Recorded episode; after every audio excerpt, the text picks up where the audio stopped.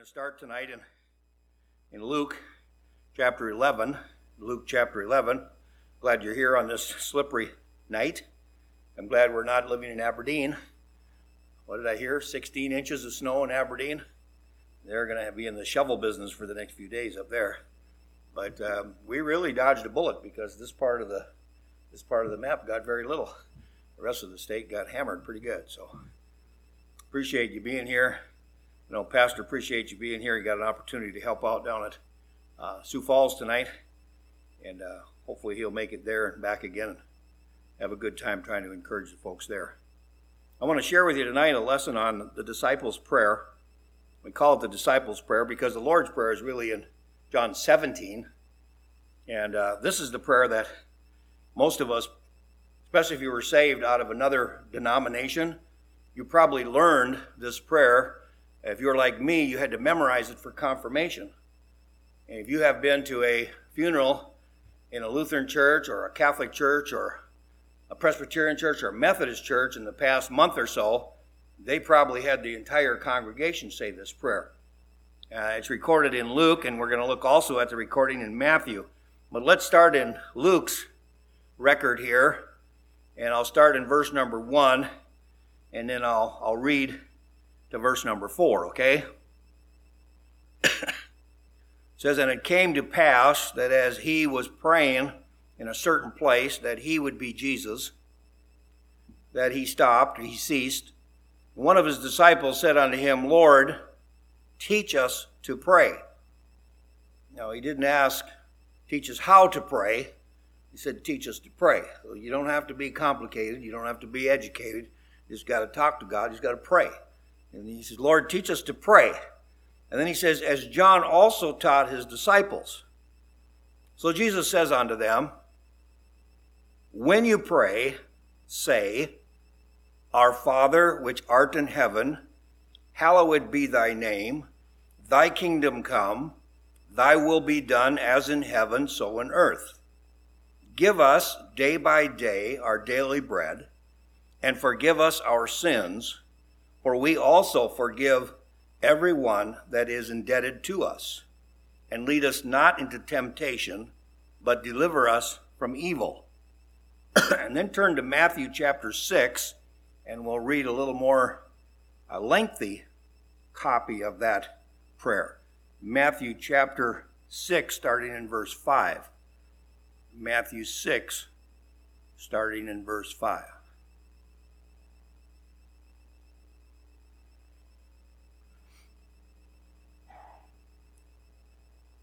You have a red lettered edition of the Bible, these are in red, so the Lord Himself is speaking. Verse number five says, When thou prayest, thou shalt not be as the hypocrites are. For they love to pray, standing in the synagogues and in the corners of the streets, that they may be seen of men. Verily I say unto you, they have their reward. But thou, when thou prayest, enter into thy closet and when thou hast shut thy door, pray to thy Father which is in secret, and thy Father which seeth thee in secret shall reward thee openly. But when ye pray, use not vain repetitions as the heathen do, for they think that they shall be heard for their much speaking. Be not ye therefore like unto them, for your Father knoweth what things you have need of before you ask him. After this manner, therefore, pray ye. Our Father, which art in heaven, hallowed be thy name. Thy kingdom come, thy will be done in earth as it is in heaven. Give us this day our daily bread, and forgive us our debts as we forgive our debtors. And lead us not into temptation, but deliver us from evil. For thine is the kingdom, and the power, and the glory forever. Amen. Excuse me. And then I want to add also verses 14 and 15. He says, For if you forgive men their trespasses, your heavenly Father will also forgive you. But if you forgive not men their trespasses, neither will your Father forgive your trespasses.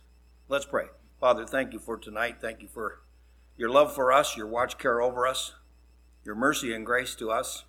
Thank you for your protection for us, Lord, and the and just the, the love you keep sending our way. We do appreciate you, Lord, so much. We appreciate the fact that you gave us a Holy Spirit to be our friend and to be our guide and to be our comforter. We appreciate so much that you came to the cross and died for us. We appreciate so much that you were born and you came to this earth as a man and you lived amongst us. So you know and have gone through all the heartaches and pains and trials that we go through. And Lord, we just pray tonight that as we look at this disciples' prayer, that we might be reminded once again how privileged we are to call you our Father. And Lord, we pray tonight that your Holy Spirit would help in this short lesson. In your name we pray. Amen. Now, the quiz questions, I won't have you answer them from the crowd because the if it's being recorded, it won't be on the mic. But the questions I, I wanted to ask are, are could you quote it? Now, how many of you would raise your hand and say, as a child, I had to learn the disciples' prayer? Our Father which art in heaven, hallowed be thy name. How many had to memorize it when you were young? Okay, so about half of you had to memorize it when you were young. Uh, that means probably half of you could say that from memory. Now, usually in the other churches, when they say this at a funeral, or they say it at the end of a church service, it's all done by memory. They don't have it recorded any place in a hymn book or anything. The people just quote it from memory. It's a very common practice amongst some of the other denominations. What do you think the major theme of this particular prayer is? Jesus, in teaching his disciples to pray, he had a major theme, and it's mentioned more than once. In fact, in the last four, four, last four verses we read, it's mentioned six times. Forgiveness is the theme. In other words, if we're going to pray the disciples' prayer, and it's not a sin to pray it, but you need to keep in mind that the Lord expects us to be a forgiving people. I mean, He forgave you, and you were a rascal. And that means we are to forgive others when they are a rascal to us because God is a forgiving God. And forgiveness, I believe, is a major theme of this disciples' prayer. And then the third question is who should be quoting it? Who should be saying, if anybody is to be saying this prayer, Our Father which art in heaven, who should be saying it? Believers should be saying it. Now, a lot of the cults included, a lot of the false prophets included, and a lot of the false churches included. But if they're not saved, they really don't have the authority to call God their Father because they are still of their father, the devil. They haven't been yet born again. So, really, this is a prayer that you and I should learn, we should know, but we don't want to be guilty of vain repetition, so we understand that as a Baptist church, we're not going to say it on a regular basis. But it's okay to say it. Let's see what we can learn about it today. I have three quotes here, and don't ask me who said these, but I think they're pretty good. Prayer's main contribution is that it changes people, not just things. Can the Lord change the weather? Of course. Can the Lord use a sickness to get our attention? Of course. But the Lord uses prayer, and this particular prayer has a contribution in that it changes us. It changes you and I. It makes us more forgiving if you will. Secondly, the length of prayer is not near as vital as the strength of prayer. The length of prayer is not near as vital as the strength of prayer. And then, thirdly, prayer should not be filled with panic, but prayer should be filled with God's purpose. Prayer should not be filled with panic, but it should be filled with God's purpose. Now, I'm going to give you tonight five should nots, things that we should not regard in relationship to this prayer pattern, or uh, five things we should not do in Matthew 6, verses 5 through 15. So let's see if we can get started here. First of all, we should not pray we should not be as the hypocrites. That's letter A there. And by the way, if you want to sneak ahead and fill in the blanks, all these words start with the letter H. And most of them are found in the text. So, first of all, we should not be or we should not pray as the hypocrites. Verse number 5 of Matthew 6 And when thou prayest, thou shalt not be as the hypocrites are. For they love to pray, standing in the synagogues and in the corners of the streets, that they may be seen of men. Verily I say unto you, they have their reward. I believe it was the funeral in the, I think it's the rotunda where they bury presidents, where they have a funeral service for the presidents. I believe it's called the rotunda. But I believe it was Gerald Ford's funeral. And they asked this soldier if he would pray. And I know that the soldier was, was, was he was told by his superior officers that he could not use the name of Jesus as he prayed.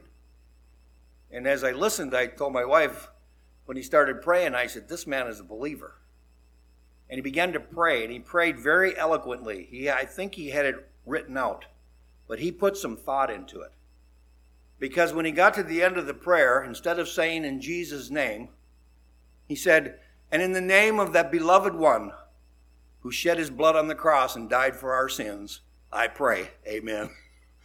Now, he probably got busted in rank. He probably lost a stripe. He may have even been thrown out of the army for violating the orders of his superior officers. He did not use the name of Jesus, but he did use the name of Jesus because he was not ashamed.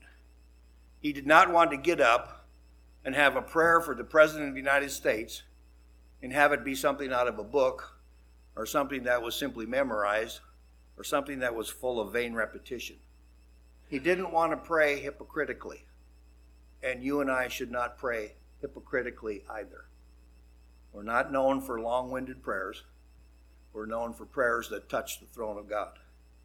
I love hearing old timers pray. You say, well, Pastor, you're an old timer. I mean, really old timers. I love to hear people in their 90s and some 100 years old pray. And I love to hear little children pray because they cut right to the chase. They pray about what's important, they pray with simplicity, and they pray and they pray with the Holy Spirit leading in their life.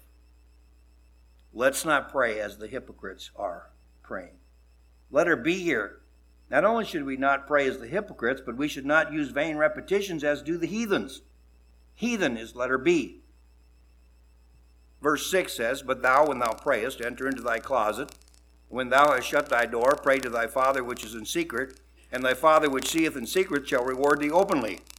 But when you pray, use not vain repetitions as the heathen do the heathen love vain repetition. That's how they begin to brainwash you. Now you say, well, Pastor, when we sing songs, when we sing Silent Night, isn't that vain repetition? Most of us have it memorized. Most of us can sing the first and the last stanza without looking at the hymn book. Is that vain repetition? The vanity is in the condition and the position of the heart. The vanity is not because the words are there and you have the words memorized. Vanity is when your heart simply says them and there's an emptiness there. There's a vanity there. There's a uselessness there. You're just saying words that mean nothing. And that's what the heathen do. They say words that mean nothing. It's a lot like rock and roll music. Words that mean nothing. I thought I'd, I thought I'd get an amen there. One of my favorite rock and roll songs and it was really hard to learn the lyrics. But in the 70s, it was a popular song, and the words were no, no, no, no, no, no, no, no, no, no, no. That's all the words were. Just no, no, no. I taught my daughters, I said, that's the best Christian song I've ever heard because that's what you need to do when the devil tries to get you to disobey. You need to learn to say no, no, no, no, no, no, no, no, no. But if you look at the history of the Beatles or the history of of, of some of the rock stars that became millionaires and became famous, all you'll see is vain repetition, vain repetition, vain repetition. And that is a heathenistic characteristic. And that's why your pastor can get up here and say, with all the authority of the Word of God, that rock and roll music is heathenistic because it's nothing but empty, vain repetition. Not all songs are bad, but some songs are pretty useless. And sometimes that sneaks into the church. Let's not pray as the hypocrites. Let's not use vain repetition as do the heathen. The next word is the word heard. It's also in verse 7. We should not think that much speaking is a way to get heard. Look at the last part of verse 7. The first part says, But when you pray, use not vain repetitions as the heathen do, for they think they shall be heard for their much speaking. The Lord isn't interested so much in the number of words we use in our prayer. The Lord is most interested in the heart that's behind the prayer. And uh, He'll hear you if the, if the pride is gone. He'll hear you if it's not vain repetition and empty repetition. He will hear you if you're not praying in a hypocritical fashion. But we are not to pray and think that much speaking is a way to get heard. We see too much of that in politics, okay?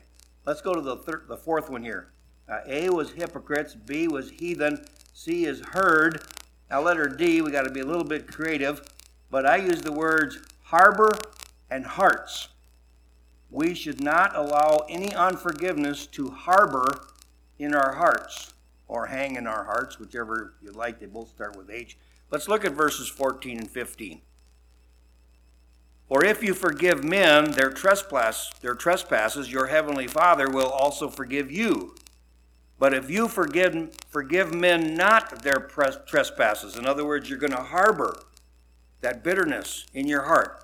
If you forgive not men their trespasses, neither will your Father forgive your trespasses. So we should not allow unforgiveness to harbor in our hearts we shouldn't let them hang around. You see, well, what if what if the what if the other party doesn't accept my forgiveness? That's on them. Cancer specialists say that you should forgive or perish. I believe unforgiveness creates poisonous toxins in your body.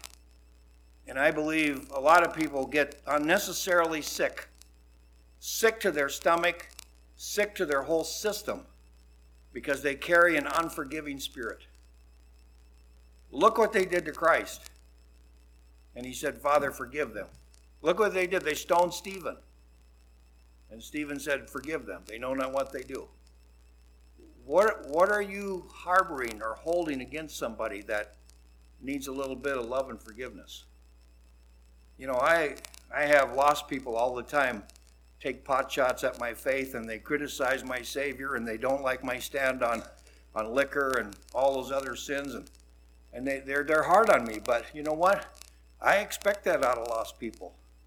I expect lost people to behave that way. I'm not mad at them. They need to be saved. They might be mad at me, but that's their problem. I need to have a forgiving spirit towards them. One of the uh, ladies yesterday morning at the primetimer breakfast uh, quoted, I think it was Ephesians 4:32, "Be ye kind, tender-hearted, forgiving one another." You say, "Well, you don't know what that person did to me." No, but God does. God knows what that person did to you. Forgive them. Set yourself free of all those toxins. Don't harbor hatred and don't harbor uh, unforgiveness in your hearts, okay? Harbor, don't allow any unforgiveness to harbor in your hearts verses 14 and 15. And now, letter E here. We should not pray it unless we are sure of heaven. For here I've given you a verse here, Matthew 23 and verse 9. So keep your finger in Matthew 6 here. We're coming back. But if you go to chapter 23 and verse number 9, and I'm going to pick a little bit on our Catholic friends here. I often wonder how the Catholic people get by with this. Jesus said, Call no man your father upon the earth, for one is your father, which is in heaven. The first part of that prayer, Our Father which art in heaven, that's proper. To call somebody in a clergy's uniform father is unbiblical. And it's, it's not proper. And it's, it's not reverential, it's irreverential. We have a Father which is in heaven.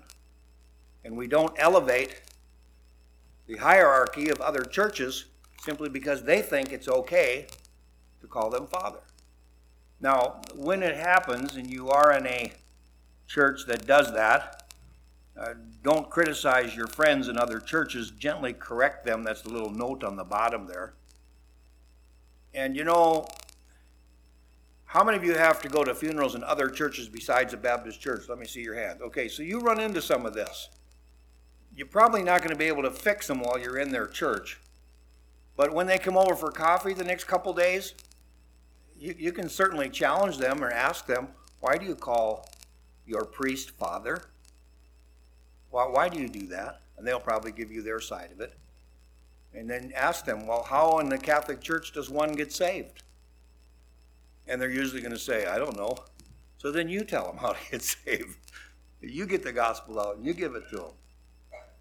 But these errors that are in all these other churches and all these other denominations that are wrong, you and I need to stand for truth.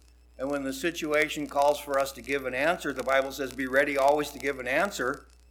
We need to try to straighten them out in a gently, in a, in a gentle Christian fashion. We don't have to throw rotten eggs at them. We don't have to get mad and storm out of the house. We can just say, What saith the Lord? What does the Bible say about that? And then show them chapter and verse. Let them read for themselves and let the Holy Spirit of God convict and correct their hearts because they certainly need it. So, those are the five under Roman numeral one hypocrites, heathen, heard, harbor, and hearts, and then heaven. Let's go to the second part here. Six obvious patterns we can use in our prayer lives from this model. You can see there's a little type, type, couple typos there. Our, O U R, and model. It's supposed to be uh, an O there. I think I typed with an A. They'll forgive me for my senior mistakes. Letter A. We should start prayer by acknowledging our great God. Back to our text in Matthew chapter 6, verses 9 and 10. Jesus says, After this manner, therefore pray ye, Our Father, which art in heaven, hallowed be thy name. Thy kingdom come, thy will be done in earth as it is in heaven. We are acknowledging heaven. We are acknowledging God's holiness. We are acknowledging His highness, His, the highest possible God. He is bigger than all the other gods. I think it's in Jeremiah or Isaiah, don't quote me on it, but He's the God of all gods. God with capital G of all the other little gods, small g. He's at the top of the pile. And so often in the false churches and the false religions and in the cults, he's not at the top. And he needs to be at the top. He's our Father which is in heaven. And his name is holy. Holy, holy, holy, we sing. It's his kingdom that will come. Sure, the Satan's Satan's having a little bit of a picnic now and he's having some fun torturing Christians. But God's will will be done in earth and one day be just like it's done in heaven. And you and I will see the truth of all that. And we need to start our prayers by acknowledging our great God. He's not your buddy in the sky. And he's not the old man upstairs. You'll see athletes, they'll say that. Yeah, the old man was good to me. I got a touchdown. That is so blasphemous. He's not that. He is our Heavenly Father. And He sent us Jesus to die for us. And He's the creator of the universe. And for you and I to take His name lightly is, is hypocritical and it's wrong. And so we address Him as our Father which art in heaven. We acknowledge His greatness and His goodness. We acknowledge His authority. We acknowledge His holiness. And that's how we should start our prayers. That's why you kneel. You ever wonder why you kneel when you pray? You don't have to, but I'm sure some of you do sometimes. I do when I'm in a crisis, I kneel. I don't kneel as much now as I used to because my knees hurt. But it, it's good to kneel because what you're doing is you're getting prostrate before the God of the universe. Every knee will bow, the Word of God says. You can bow now or you can bow later, but we're all going to bow one day. So we just as well start practicing. When we bow our knee before God, it's an act of submission. You're recognizing His authority, you're recognizing His leadership, you're recognizing His control of your life. You're recognizing that He's in charge and you're not. He doesn't bow His knee before us, we bow our knees before Him. And we call Him our Heavenly Father, and His name is hallowed, and His kingdom will come, and His will will be done on earth as it is in heaven. And then, secondly, let her be here, we then can ask Him, once we've acknowledged our great God, we can ask Him to supply our daily bread. Look at verse 11. Jesus says, when you pray, just pray this way Give us this day our daily bread. Now, the folks from uh, Radio Bible class in Grand Rapids, Michigan, uh, made a little devotional, started several years ago, called Our Daily Bread. And uh, I, I, read several dev- devotions, and that's one of the many that I read. But I'm glad I started that habit. It's one of the best habits you can have. It's just spending a few minutes in God's Word every day, looking for some daily direction, looking for some daily guidance, looking for some, some daily vitamin pills to get your spiritual side going. And if you're not having your daily bread, maybe you should start having it. Breakfast is very, very important, and it should include the Word of God, His daily bread. We should be asking for that. Help Him. Ask, say, Lord, I need some daily bread. I need to know what your Word says about my day. I need to know what your will is for my day. Lord, maybe there's some something you want to warn me about today. Maybe maybe the cults are coming to my door today. Maybe there's something you want to warn me about. Lord, give us this day our daily bread. We acknowledge our great God. We ask Him to supply our daily bread. Letter C. Forgiveness should then be administered on a regular basis. Verse number 12. And forgive us our debts as we forgive our debtors. Any hatred, any bitterness, any problems that you're having with other people, lay them at the foot of the cross. Uh, some of my deepest wounds have come from family and close friends. But for some reason, the Lord allowed that to happen in my life. Romans 8:28, we know that all things work together for good to them that love God and are called according to his purpose. I even have to have a forgiving spirit towards my enemy. You know, that's one thing that sets us apart from all the other religions. We are taught to love our enemies. And we begin that love process by practicing forgiveness. It's very important that we administer forgiveness on a regular basis. I forgave people last week. I'm probably going to have to forgive some people this week. And there's a good chance I'll have to ask for forgiveness and seek forgiveness next week. It just should be part of our walk a forgiveness attitude in life. It makes life so much easier when we have that. Forgiveness it is administered. So A was acknowledged, B was asked, C is administered. Did you guess which letter the second group is? Uh, we're, we're using the word A, okay? Or the letter A. Letter D here, asking God to help us avoid evil is a good practice. Asking God to help us avoid evil is a good practice. Look at verse 13. And lead us not into temptation, but deliver us from evil. Now, I don't know about you, but I see the devil as a real rascal. He's alive, but he's not well. And I don't know if he gnaws at you, and I don't know if he raises his roar in your face, and I don't know if he trips you up on the basis uh, on a weekly basis, but he does me. He's just after me all the time. And I'm praying, Lord, if I got to deal with the devil, make it early in the morning so I can handle some of that because I, am just worn out in the afternoon. Uh, but the devil can rob me of my time. The devil can rob me of my temperament. He, he can he can rob me of my tithe. He'll I always tell people when I go visit them in the hospital and, and they haven't been tithing, I say, well, look, it's this way, folks. You can either give the tithe or the devil's going to take it. And it's your, your choice. Uh, much easier to give freely and to give happily than to have something happen where the devil takes all your money away.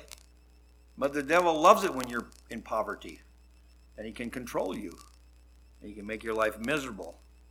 And uh, I'm always asking God to help me avoid evil.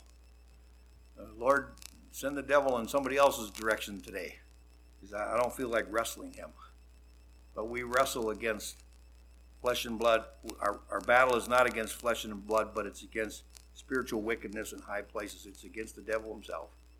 And if you're not praying for that avoidance, maybe the devil's going to work a little harder on you. Uh, I went to the zoo in Duluth in the spring of 79 before we got out of the hospital. I wanted to go to the zoo. And I specifically wanted to go to the zoo and see the lion. And I specifically wanted to go to the zoo when it was feeding time for the lion. So I went to the west side of Duluth and they had one lion in the cage. And I asked the zookeeper, I said, What time do you feed them? He says, Well, we'll be feeding them in about 20 minutes. You want to watch? I said, I sure do. And that, and that zookeeper, they had a trap door on the top and they had a box. Oh, how do I describe this? Probably about as big as half that area back there that this they had this lion caged in. And the trap door was on the top. That's where he dropped the food. And the uh, he had a big, I don't know whether it was a half a pig or the leg of a, a deer or the leg of a cow or whatever, just this huge chunk of meat. And he said, uh, We haven't fed him for a while. He's going to be hungry. And uh, he opened up that trap door, and I was watching through the bars. Praise the Lord for the bars. I was watching through the bars. And I tell you what, as soon as that door opened, that cat looked up there and he saw that big chunk of meat coming down, and he just lunged at it grabbed that chunk of meat and pulled it into the corner of his cage and started gnawing at it. And you say, well, why did you do that? Because the devil's as a roaring lion, and you're the fle- you're the meat that he's after. He just he wants to wreck your life. He wants to wreck your marriage. He wants to wreck your family. He wants to wreck your testimony. And you need to pray that God will help you when he comes knocking on your door, because he's he's a vicious animal, and he we have got the victory. We know that we have the victory in Christ. But that doesn't mean he's not still attacking and scratching and, and biting. He still does that. So ask God for help to avoid evil and uh, stay away from that. And then letter E here is finally apply. Apply glory, apply rule, and apply power to him forever. Look at verse 13. Uh, the second part of verse 13 For thine is the kingdom, and the power, and the glory forever. Forever. He is our only true God, and He is the only one who is deserving of all glory, and all rule, and all power. So let's give it to Him. Keep your prayers going up to God and let's not be praying just to impress men. Okay? Conclusion I've already mentioned this, so I won't mention it again. In verses 14 and 15, there's a fourfold emphasis on forgiveness, which is the main theme. And I think this is because it is one of the greatest evidences that one is saved. Verse 14 and 15 For if you forgive men their trespasses, your heavenly Father will also forgive you. But if you forgive not men their trespasses, neither will your Father forgive your trespasses. If Stephen could say, Father, forgive them, they don't know what they do. And if Jesus could say that, then the fundamental question is can you and I the next time you're offended? So that's my lesson on the